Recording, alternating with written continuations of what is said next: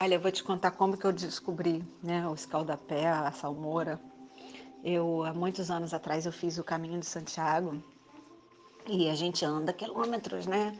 Sei que esse dia eu tinha andado, não sei, acho que eu tinha andado 28 quilômetros. Eu não tinha mais pé. Eu tinha chegado na cidadezinha, eu queria conhecer essa cidadezinha.